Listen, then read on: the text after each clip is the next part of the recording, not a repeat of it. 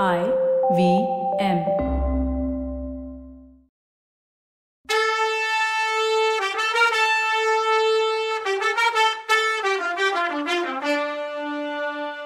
வணக்கங்க நான் கவிதா பேசுறேன். வெல்கம் டு கதை பாட்காஸ்ட் சிவகாமியின் சபதம் இது எபிசோட் நம்பர் நூத்தி ஆறு.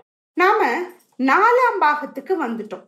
இந்த நாலாம் பாகத்தோட பேரு சிதைந்த கனவு. இந்த எபிசோடோட டைட்டில் பகீரதன் தவம். ஆயனரோட காட்டு வீட்டை சுத்தி திரும்ப மரங்கள் செழிச்சு வளர்ந்து வானளவு நின்றுச்சு ரொம்ப தூரத்துக்கு படர்ந்திருந்த கிளைகள்ல பசுந்தழைகளும் இளந்தளிர்களும் அடர்ந்திருந்துச்சு. சில மரங்கள்ல பூக்கள் கொத்து கொத்தா குலுங்குச்சு. இளங்காத்துல மரக்கிளைகள் அசைஞ்சு ஒன்னோட ஒண்ணு மோதினப்போ உதிர்ந்த பூக்கள் பூமியில அங்கங்க புஷ்ப கம்பளம் விரிச்சது மாதிரி கிடந்துச்சு. அந்த பூக்களோட வாசனை நாலு பக்கமும் கம்முன்னு நிறைஞ்சிருந்தது. கானகத்து பறவைங்க அப்பப்போ கலகலன்னு சத்தம் போட்டு அங்க இருந்த அமைதியை கலைச்சுது. ஆயனர் வீட்டுக்கு கொஞ்ச தூரத்துல இருந்த தாமரை குளத்துல தண்ணி ததும்பி அலை மோதிட்டு இருந்துச்சு. தாமரை இலை தளதளன்னு இருந்துச்சு. அந்த இலைகள் மேல தண்ணீர் துளிகள் முத்துக்கள் மாதிரி தத்தளிச்சுட்டு இருந்துச்சு. இளங்காத்துல தாமரை இலங்கை அசையும் போது அந்த ஒளி முத்துக்கள் அங்கேயும் இங்கேயும் ஓடினது பார்க்க கண் கொள்ளாத காட்சியா இருந்தது. இந்த இயற்கை அழகை எல்லாம் பார்த்து அனுபவிக்கிறதுக்கு மனுஷங்க மட்டும் இல்ல. ஆயனரோட ஆரண்ய வீட்டை சுத்தி முன்னாடி ஒரு காலத்துல நூத்துக்கணக்கான சிற்பக்கலை சிஷ்யங்க வேலை பார்த்துட்டு இருந்தாங்க. ஆனா இப்போ அங்க சிஷ்யம் ஒருத்தனையும் காணும். அங்க இப்ப இருந்த சூன்யத்தோட வேதனைய இன்னும் அதிகமாக்குறது மாதிரி காட்டு வீட்டுக்குள்ள இருந்து ஒரே ஒரு தனி கல் உளி சத்தம் மட்டும் கல் கல்னு கேட்டுட்டே இருந்துச்சு. ஆமா வீட்டுக்குள்ள ஆயன சிற்பி திரும்பவும் கையில கல் உளிய வச்சுக்கிட்டு வேலை செஞ்சுட்டு இருந்தாரு. அருமை பொண்ணு ஆயனர் பறி கொடுத்து இப்போ ஒன்பது வருஷத்துக்கு மேல ஆயிடுச்சு. இத்தனை வருஷமும் அவர் உயிர் வாழ முடிஞ்சது திரும்பவும் இந்த சிற்ப தொழில கையில எடுத்ததாலதான். பன்னெண்டு வருஷத்துக்கு முன்னால நாம அந்த சிற்ப கிரகத்தை பாக்குறத விட இப்போ அதிகமான நடன நாட்டிய சிலைகளை பாக்குறோம் சிலை வடிவங்கள் ஒண்ணு ஒன்னும் சிவகாமிய நினைவுபடுத்துச்சு. மண்டபத்தோட சுவர்கள்ல அந்த நாள்ல நாம பார்த்த ஓவியங்கள் எல்லாம் இப்போ நிறம் மங்கி இருந்துச்சு. இதுல இருந்து அஜந்தா வர்ண ரகசியத்தை இன்னும் ஆயனர் தெரிஞ்சுக்கல அப்படிங்கிறத நாம கெஸ் பண்ணிக்கலாம். ஆயனரோட உருவமும் ரொம்ப மாறி போயிருந்தது. அவரோட தலைமுடி தும்பப்பூ மாதிரி வெளுத்து போயிருக்கு. கண்ணு குழி விழுந்து போயிருக்கு. முகத்துல சுருக்கம் விழுந்து போயிருக்கு. அவரை இப்போ ஆயன கிழவர்னு சொன்னா கூட யாரும் ஒன்னும் சொல்ல முடியாது. ஆயனர் தன்னோட வேலையில முழு கவனத்தையும் வச்சுக்கிட்டு இருந்ததால வீட்டு வாசல்ல ரெட்ட குதிரை பூட்டின ரதம் வந்து நின்ன சத்தம் அவர் காதுல விழல. தாத்தான்னு மழலை குரலை கேட்டதும் திரும்பி பார்த்தாரு ஆயனர். மாமல்ல நரசிம்ம சக்கரவர்த்தியும் அவரோட ரெண்டு குழந்தைங்களும் வாசப்படியை தாண்டி வந்துட்டு இருந்தாங்க. மாமல்லரோட உருவமும் ஓரளவு மாறி போயிருந்தது. அவரோட முகத்துல இளமை தளதளப்பு மாறி போய் முதிர்ச்சியாகி கம்பீரமான தேஜஸ் குடிக்கொண்டு இருந்துச்சு. படபடப்புக்கு பதிலா தெளிஞ்ச அறிவும் முரட்டு துணிச்சலுக்கு பதிலா வைர நெஞ்சத்தோட உறுதியும் அவர் கண்ணுல தெரிஞ்சது. அவரோட வந்த குழந்தையோட முகத்துல இருந்து அவங்க அண்ணனும் தங்கச்சியுமா இருக்கணும்னு நாம கெஸ் பண்ணிக்கலாம். அண்ணனுக்கு ஒரு எட்டு வயசு இருக்கும் தங்கச்சிக்கு ஒரு ஆறு வயசு இருக்கும். மாமல்லரோட சாயல் ரெண்டு பேர் முகத்திலையும் தெரிஞ்சது. தாத்தான்னு கூப்பிட்டுக்கிட்டே ரெண்டு குழந்தைகளும் ஆயனர்கிட்ட ஓடுனாங்க. அவங்கள ஆயனர் என் கண்ணுங்களா வாங்கன்னு சொல்லி கொஞ்சி வரவேத்தாரு. அவங்கள தன்னோட தோல்ல சாச்சுக்கிட்டு கொஞ்சி சீராட்டினாரு. அவரோட கண்ணுல கண்ணீர் துளுத்துது. அது குழந்தைங்கள பார்த்ததால வந்த ஆனந்த கண்ணீரா இல்ல நடந்திருக்க வேண்டியதையும் நடக்காம போனதையும் நினைச்சுக்கிட்டதுனால வந்த அனுதாப கண்ணீரான்னு யாரு சொல்ல முடியும்? குழந்தைங்க கொஞ்ச நேரம் ஆயனரோட விளையாடிட்டு இருந்தப்புறம் மாமல்ல சக்கரவர்த்தி அவங்கள பார்த்து குந்தவி மகேந்திரா ரெண்டு பேரும் வெளியில ஓடி போய் கொஞ்ச நேரம் விளையாடிட்டு இருங்க. நான் தாத்தா கூட கொஞ்ச நேரம் பேசிட்டு வரேன்னு சொல்லிட்டு குழந்தைங்கள கையை பிடிச்சு கூட்டிட்டு போய் வெளியில விட்டாரு. கண்ணா குழந்தைங்கள பார்த்துக்கோன்னு சாரதிய பார்த்து சொன்னாரு. அட குதிரை கடிவாளத்தை பிடிச்சிட்டு நிக்கிறது கண்ணபிரான் தான். அவன் முகத்துல இப்போ சுறுசுறுன்னு மீச வளர்ந்துருந்துச்சு. குழந்தைகளை வெளியில விட்டுட்டு வீட்டுக்குள்ள திரும்பி வந்த மாமல்லரை பார்த்த ஆயனர் பிரபு நீங்க எனக்கு கொடுத்த கட்டளைய நிறைவேற்றிட்டேன் நூத்தி எட்டாவது நடன சில இன்னையோட வேலை முடியுதுன்னாரு. சிவகாமியோட பிரிவுனால ஆயனரோட அறிவு நாளுக்கு நாள் செதறி போய் இருக்கத பார்த்த நரசிம்ம சக்கரவர்த்தி அவரை நூத்தி எட்டு நடன தோற்ற சிலைகளையும் நிறைவு செய்ய சொல்லி கட்டளையிட்டு இருந்தார் ஆயனர் வேலை செய்ய தொடங்கின நாள்ல இருந்து அவரோட அறிவு கொஞ்சம் அவர்கிட்ட பாதுகாக்கப்பட்டே இருந்துச்சு. ஆயனரே நானும் எல்லாத்தையும் தயார் பண்ணிட்டேன். விஜயதசமி அன்னைக்கு யுத்தத்துக்கு கிளம்புறோம். காலையில ஆயுத பூஜை நடத்திட்டு சாயந்தரம் வாதாபி யாத்திரை கிளம்புறோம்னாரு மாமல்லர். ஐயா நானும் கேள்விப்பட்டேன். திருக்கழுக்குன்றம் மலைச்சாரல்ல வந்து சேர்ந்திருக்க பெரிய படைய பத்தி குண்டோதரன் சொன்னான். கண்ணு கெட்டின தூரம் வரைக்கும் யானைப்படையும் குதிரைப்படையும் காலாட்படையும் ஒரே பட கடலா இருக்குதாமே? இன்னும் வீரர்கள் வந்து குவிஞ்சுட்டே இருக்காங்களாமே? வாளும் வேலும் ஈட்டியும் மலமலையா குவிஞ்சு கிடக்குதாமே? குண்டோதரம் வந்து சொன்னதை கேட்டதும் எனக்கே திருக்கழுக்குன்றம் போய் பார்க்கணும்னு தோணுச்சுன்னு சொன்னாரு ஆயனர். ஆயனரே திருக்கழுக்குன்றத்துல இறங்கி இருக்க படைகள் நம்ம படையில மூணுல ஒரு பங்கு தான் வடக்க பொன்முகலி நதிக்கரையில ஒரு பெரிய படை நம்ம பரஞ்சோதி தலைமையில காத்துட்டு இருக்கு தெற்க இருந்து பாண்டியனோட படம் வேகமா வந்துட்டு இருக்கு வராக நதிக்கு பக்கத்துல வந்துட்டதா இன்னைக்குதான் செய்தி கிடைச்சதுன்னாரு மாமல்லர். பிரபு என்ன மன்னிக்கணும். நீங்க காலம் கடத்திட்டு இருக்கதா நினைச்சு நொந்துட்டு இருந்தேன் எப்பேற்பட்ட பகீரத பிரயத்தனம் பண்ணிருக்கீங்கன்னு இப்போதான் தெரியுதுன்னாரு. பகீரத பிரயத்தனம் நான் சொன்னீங்க ஆயனரேன்னு கேட்டாரு மாமல்லர். ஆமாயான்னாரு ஆயனர். ஒரு சம்பவம் ஞாபகம் இருக்கா? மகேந்திர பல்லவரும் நானும் நீங்களும் மாமல்லபுர துறைமுகத்துல பாறைகளை சுத்தி பார்த்துட்டு இருந்தோம். திடீர்னு மழை பிடிச்சுக்கிச்சு. ஒரு பாறை ரெண்டா பொழந்தது மாதிரி நடுவுல பள்ளமா இருந்துச்சு.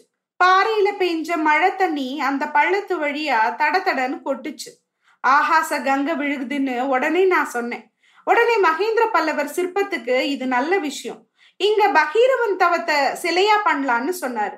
நீங்களும் அதை ஒத்துக்கிட்டு சிற்பியை அழைச்சிட்டு வந்து வேலையை ஆரம்பிங்கன்னு சொன்னீங்க. அப்போ நான் அப்பா கிட்ட பகீரதன் கதை சொல்ல சொல்லி கேட்டுக்கிட்டேன்னாரு மாமல்லர். பகீரதன் கதையை அன்னைக்கு மகேந்திர பல்லவர் கிட்ட கேட்டப்போ எனக்கு ஒரே ஆச்சரியமா இருந்தது. பகீரதனோட தவத்துக்கு என்னென்ன இடையூறு வந்துச்சு தெரியுமா? அதையெல்லாம் சமாளிச்சு அவன் எடுத்த காரியத்தை சாதிச்சதை பத்தி ரொம்ப ஆச்சரியப்பட்டேன். நான் சின்ன பிள்ளையா இருந்தப்போ அப்பா கிட்ட கேட்ட அந்த கதை இப்ப எனக்கு ரொம்ப உபயோகமா இருந்துச்சு. ஆயனரே வாதாபில இருந்து நான் உங்க பொண்ணை அழைச்சுக்கிட்டு வராம திரும்பி வந்தப்போ மூணு வருஷத்துக்குள்ள நடத்துறேன்னு ஒத்துக்கிட்ட காரியத்துக்கு ஒன்பது வருஷம் ஆயிடுச்சுன்னாரு மாமல்லர். பல்லவேந்திரா ஒன்பது வருஷம் ஆச்சுன்னா சொன்னீங்க? ஒன்பது யுகம் ஆன மாதிரி எனக்கு தோணுதுன்னாரு ஆயனர். எனக்கும் அப்படித்தான் ஆயனரே. சிவகாமிய பார்த்து பல யுகம் ஆனது மாதிரி தான் தோணுது. ஆனாலும் நான் என்ன செய்ய முடியும்? ரெண்டு வருஷம் நாட்டுல மழை இல்லாம பஞ்சமா இருந்துச்சு. ஒரு வருஷம் பெருமழையினால சேதம் வந்துச்சு. இலங்கை இளவரசன் மாணவன்மனுக்கு ஒத்தாசை செய்ய வேண்டி வந்துச்சு. பாண்டியனுக்கும் சேரனுக்கும் வந்த சண்டையில தலையிட்டு சமாதானம் செய்ய வேண்டியும் வந்துச்சு. இந்த காரணத்தினால எல்லாம் மனசொருவு அடைஞ்ச போலாம் அடிக்கடி துறைமுகத்துக்கு போய் பகீரதனோட தவ சிற்பத்தை தான் பார்த்தேன். ரொம்ப தைரியமும் ஊக்கமும் கிடைச்சது எனக்கு. கடைசியில பகீரதன் தன்னோட முயற்சியில வெற்றி பெற்றது மாதிரி என்னோட முயற்சியும் முழுமை அடைஞ்சது. அடுத்த வாரத்துல போருக்கு கிளம்ப போறேன்னாரு மாமல்லர். பிரபு என்னது இது? கிளம்ப போறேன்னு சொல்றீங்களேன்னு பதறிட்டாரு ஆயனர். வேற என்ன சொல்லணும் ஆயனரேன்னு கூலா கேட்டாரு மாமல்லர். கிளம்ப போறோம்னு சொல்லணும் பல்லவேந்திரா. இன்னும் எத்தனை காலம் நான் உயிரோட இருப்பேனோ தெரியாது. சிவகாமிய ஒரு தடவை கண்ணால பார்த்துட்டாவது நான் கண்ணை மூடுறேன்னு எமோஷ்னலா பேசினாரு ஆயனர். மாமல்லர் தன்னோட கண்ணுல துளிர்த்த கண்ணீரை தொடச்சுக்கிட்டு ஐயா உங்க மகளுக்காக நீங்க உயிர் வாழ்ந்தே ஆகணும். சாவை பத்தி நினைக்கவே வேணாம். நீங்க வந்தே ஆகணும்னா நான் கூட்டிட்டு போறேன். விஜயதசமி அன்னைக்கு கிளம்ப ரெடி ஆயிருங்கன்னு சொன்னாரு. சரி இந்த பட ஆயத்தங்களை நாம பாக்குறதுக்கு முன்னாடி இந்த பகீரதன்னா யாரு? பகீரதன் தவத்தை ஏன் இவ்வளோ பெருசா சொல்றோம்? பகீரதன்கிறவர் சூரிய குலத்து திலீபனோட பையன். ராமரோட முன்னோரும் கங்கையும் பூமிக்கு வர காரணமா இருந்தவர். கங்கை பூமிக்கு வந்த நாள் வைகாசி மாச வளர்பிறை பத்தாம் நாள்னு சொல்றாங்க. பகீரதன் தவம் பண்ணி கொண்டு வந்ததால கங்கைக்கு பாகீரதின்னு பேரும் உண்டு. ஆதி அயோத்தி வரலாற்றுல அயோத்தி நாட்டு அரசர் இஸ்வாகு குலத்து சகரருங்கிறவர் குழந்தை இல்லாம கடவுள் கிட்ட வேண்டி தவம் பண்ணதால அவர் மனைவி சுமதிக்கு அறுபதாயிரம் குழந்தைகளும் கேசினிங்கிற மனைவிக்கு ஒரு குழந்தையும் பிறந்தது.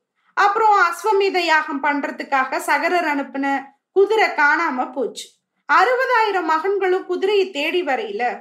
கபில முனிவர் குகை வாசல்ல குதிரை நிக்கிறத பார்த்து கபிலரே குதிரையை புடிச்சு வச்சிருக்கதா நினைச்சு சண்டைக்கு போனதால கபிலர் கிட்ட சாபம் வாங்கி சாம்பல் ஆயிட்டாங்க அறுபதாயிரம் பேரும். இதுக்கப்புறம் கேசினிக்கு பிறந்த ஒரே ஒரு பையன் அரசுரிமைக்கு வந்து அவருக்கு அப்புறம் அவரோட பையன் பகீரதன் அரசுரிமை ஏறினார். அவர் தன்னோட முன்னோர்களுக்கு என்ன நடந்துச்சு அப்படின்னு தெரிஞ்சுக்கிட்டாரு. தன்னோட அறுபதாயிரம் முன்னோர்களுக்கு கபில முனிவரால உண்டான சாபத்தை நீக்கிறதுக்காக சிவபெருமான நோக்கி தவம் இருந்து கடவுள் அருளோட கங்கை ஆத்த பூமிக்கு இறக்குனாரு. கங்கை நீர் பட்டதும் பகீரதனோட முன்னோர்கள் பல நூற்றாண்டு சாபத்திலிருந்து விடுபட்டு வீடு பெருங்கிற முக்தியை அடைஞ்சாங்க. இதுதான் பகீரதன் கதை. பகீரத பிரயத்தனம்ங்கிற வார்த்தை இவரோட கடினமான விடாமுயற்சியை குறிச்சு அதாவது செய்யறதுக்கு அரியதுன்னு கருதப்படுற விஷயத்துக்கு சொல்லப்பட்டுச்சு. அதாவது இவர் ஃபர்ஸ்ட் பிரம்மனை வேண்டிதான் தவம் பண்ணாரு. பிரம்மன் கங்கையை நோக்கி தவம் பண்ணுன்னு சொன்னாரு. ஆனா கங்கை எனக்கு என்னவோ உனக்கு உதவி பண்ண எனக்கு ஆசைதான். ஆனா என் வேகத்தை பூமாதேவியால தாங்க முடியாது. என்னை தாங்கி பிடிச்சுக்கிட்டே பூமிக்கு அழைச்சிட்டு போனா நான் வர்றேன்னு சொன்னான்.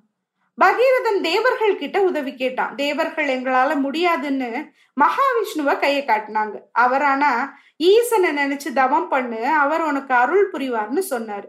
திரும்பவும் பகீரதன் தவம் தொடர்ந்துச்சு. ரொம்ப காலம் கழிச்சு அவன் முன்னாடி சிவன் தோன்றி நீ கங்கையை அழைச்சிட்டு வா என் சடாமுடியில வச்சு அவளை பூமியில இறக்கி விடுறேன்னு சொன்னாரு.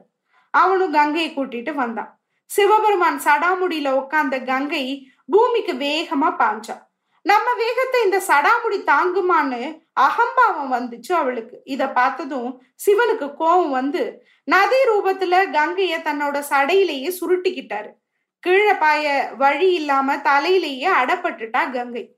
இது தெரிஞ்சதும் பகீரதன் திரும்பவும் ஒத்த கால தவம் பண்ணான். சிவபெருமான் மனம் இறங்கி கங்கைய சடாமுடியில இருந்து வெளியில விட்டாரு. சரி அப்பவாவது பூமியை வந்து அடைஞ்சாளா அப்படின்னா இல்ல. இமயத்திலேருந்து பாஞ்சு வந்த கங்கை ஜானவிங்கிற ரிஷி ஆசிரமத்தை நீரால சூறையாடி சுருட்டி அவரையும் சேர்த்து தள்ளிக்கிட்டு ஓடுனான் வந்துச்சே ஜானவி முனிவருக்கு கோவம் கையால கங்கையை எடுத்து அள்ளி உறிஞ்சு குடிச்சிட்டாரு. பின்னால ஓடி வந்த பகீரதன் கலங்கினான். என்ன சோதனை இதுன்னு ரிஷிகிட்ட வந்து கெஞ்சினான். சரி உனக்காகன்னு சொல்லி காது வழியா கொஞ்சம் கொஞ்சமா கங்கைய வெளியேத்துறேன்னு சொல்லி கொஞ்சம் கொஞ்சமா வெளியேத்தினாரு. அதுக்கப்புறம் கங்கைய கபில முனிவர்கிட்ட கூட்டிட்டு போய் ஆசி பெற்று தன்னோட மூதாதையர் எலும்பு கூடுகளா ஆன இடத்துல கங்கைய பாய விட்டான். அந்த இடத்துல பாஞ்ச கங்கையால எல்லாருக்கும் மோட்சம் கிடைச்சது. ஆகாய கங்கையால பகீரதன் முன்னோர்கள் மட்டும் இல்லாம நாம தெரிஞ்சும் தெரியாம செய்த பாவங்களை போக்கி நமக்கும் கங்கை மோட்சம் கொடுக்கறாங்கிறது மக்களோட நம்பிக்கை. இப்ப தெரியுதா பகீரத பிரயத்தனம் என்ன ஒரு பிரயத்தனம்னு? இந்த மாதிரி பிரயத்தனம் பண்ணி மாமல்லர் பட சேர்த்து வாதாபிய ஜெயிச்சு அழிச்சு எரிச்சு புலிகேசிய கொன்னு சிவகாமி செஞ்ச சபதத்தை பன்னெண்டு வருஷம் கழிச்சு நிறைவேற்ற போறாரு. இது பாஞ்சாலி சபதம் மாதிரி தான் எனக்கு தோணுது. துரியோதனன் தன்னை சபையில துகிலுரிச்சு அவமானப்படுத்த நினைச்சதை எண்ணி உன் ரத்தத்தை என் கூந்தல் முடியில தடவுற வரைக்கும் என் கூந்தல முடிய மாட்டேன்னு சபதம் எடுத்தாளே பாஞ்சாலி. அதே அளவு இதுக்கும் காரண காரியங்கள் இருக்கதா எனக்கு தோணுது. சரி இந்த பன்னெண்டு வருஷம் அவ எத்தனை துன்பத்தை அனுபவிச்சாளோ?